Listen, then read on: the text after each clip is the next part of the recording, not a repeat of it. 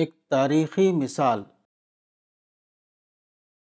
سلطان عبد الرحمن الناصر، وفات نو سو اکسٹھ عیسوی۔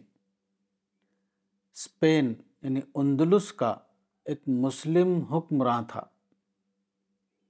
اس نے پچیس سال کی محنت سے قرطبہ کے پاس ایک شاندار محل بنایا۔ یہ محل چار میل لمبی اور تین میل چوڑی زمین میں واقع تھا۔ اس محل کا نام اس نے الزہرا رکھا۔ مگر غیر معمولی طور پر بڑا ہونے کی وجہ سے اس کو قصر الزہرا کے بجائے مدینت الزہرا کہا جانے لگا۔ سلطان عبد الرحمن الناصر کو عمارتوں کا بڑا شوق تھا۔ اس نے الزہرا کے نام سے یہ شاہی بستی بسائی اور اس میں شاندار محل تعمیر کیے۔ ان تعمیرات کے آخری دنوں میں سلطان اتنا مشغول رہا کہ مسلسل تین جمعہ میں وہ مسجد نہ پہنچ سکا۔ چوتھے جمعہ کو جب سلطان جامعہ مسجد پہنچا تو اس کی موجودگی میں قاضی منظر وفات نو سو چھسٹھ عیسوی نے جو خطبہ دیا، اس میں نام لیے بغیر سلطان پر سخت تنقید کی گئی تھی۔ قاضی منظر نے ایسی آیتیں پڑھیں جن میں دنیا میں عمارتیں کھڑی کرنے اور آخرت سے غافل ہو جانے پر وعیدیں تھیں۔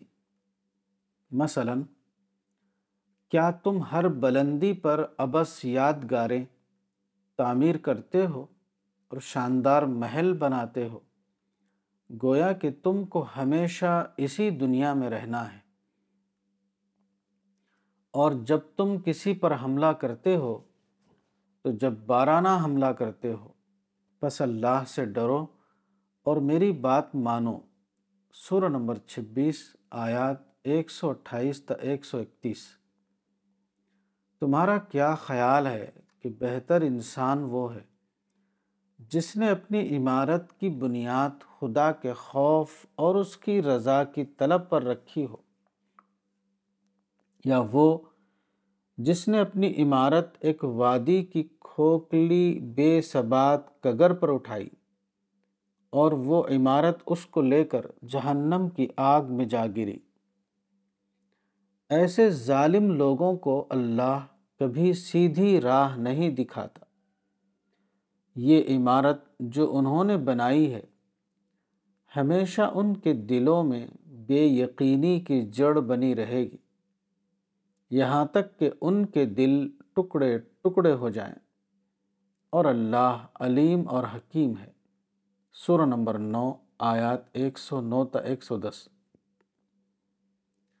اسی طرح قاضی منظر نے اس مضمون کی بہت سی حدیثیں سنائیں اور ان کی تشریح کی۔ اپنے خطبے میں اگرچہ انہوں نے سلطان کا نام نہیں لیا، مگر مسجد کا ہر نمازی سمجھ رہا تھا کہ ان سخت تنقیدوں کا مخاطب کون ہے اور وہ کس کے اوپر پڑ رہی ہے تنقید یوں بھی آدمی کے اوپر بہت سخت ہوتی ہے اور جب مجمع عام میں کسی پر تنقید کی جائے تو وہ اور بھی زیادہ ناگواری کا باعث ہوتی ہے۔ مزید یہ کہ یہ تنقید ایک ماتحت کی زبان سے اپنے حاکم کے اوپر تھی اور جب کوئی حاکم اپنے ماتحت کو تنقید کرتے ہوئے سنتا ہے تو اس پر کبر کا سخت دورہ پڑتا ہے۔ بڑے بڑے شریف اور دیندار لوگ بھی اس وقت قابو سے باہر ہو جاتے ہیں۔ مگر سلطان نے حد درجہ ضبط سے کام لیا۔ اگرچہ سلطان پر اس تنقید کا بہت زیادہ اثر تھا، مگر وہ مسجد میں کچھ نہ بولا۔ اور نماز کے بعد خاموشی سے اٹھ کر باہر آ گیا۔ گھر پہنچ کر سلطان نے اپنے لڑکے الحکم سے کہا کہ آج قاضی منظر نے مجھ کو بہت سخت تکلیف دی۔ اب میں نے طے کر لیا ہے کہ میں ان کے پیچھے کبھی جمعہ کی نماز نہیں پڑھوں گا۔ الحکم نے کہا، قاضی منظر کا امام ہونا یا نہ ہونا آپ کے اختیار میں ہے۔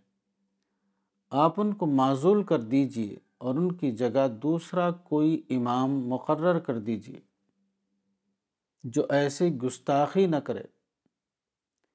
یہ سن کر سلطان غصے میں آ گیا۔ اس نے اپنے لڑکے کو ڈانٹ کر کہا، تمہارا برا ہو۔ ایک شخص جو ہدایت سے دور ہے اور راستے سے بھٹکا ہوا ہے۔ کیا اس کی خوشی کی خاطر قاضی منظر جیسے خوبیوں والے آدمی کو معذول کر دیا جائے گا؟ یہ بات کبھی نہیں ہو سکتی ہادہ مالا یکون۔ مجھے ان کی باتوں سے چوٹ لگی، اس لیے میں نے ان کے پیچھے جمعہ نہ پڑھنے کی قسم کھا لی۔ میری خواہش ہے کہ اس قسم کے کفارے کی کوئی صورت نکل آئے، تاہم قاضی منظر ہماری زندگی میں اور اپنی زندگی میں لوگوں کو نماز پڑھاتے رہیں گے، بل یوسلی بالناس حیاتنا و حیاتہ انشاء اللہ تعالی۔ چنانچہ قاضی منظر بدستور جمعہ کی نماز پڑھاتے رہے۔ عبد الرحمن الناصر کے انتقال کے بعد اس کے لڑکے نے بھی ان کے مقام کو اسی طرح باقی رکھا۔ اوپر جس واقعے کا ذکر ہوا، اس میں بہت بڑا سبق ہے۔ اس سے معلوم ہوتا ہے کہ کسی انسان کی وہ مطلوب صفات کیا ہیں۔ جو اگر کسی کے اندر ہوں تو اس کو یہ خوش قسمتی حاصل ہوتی ہے کہ وہ خدا سے ایسی دعا کر سکے۔ جس کو اس میں اعظم کے ساتھ کی جانے والی دعا کہا جاتا ہے۔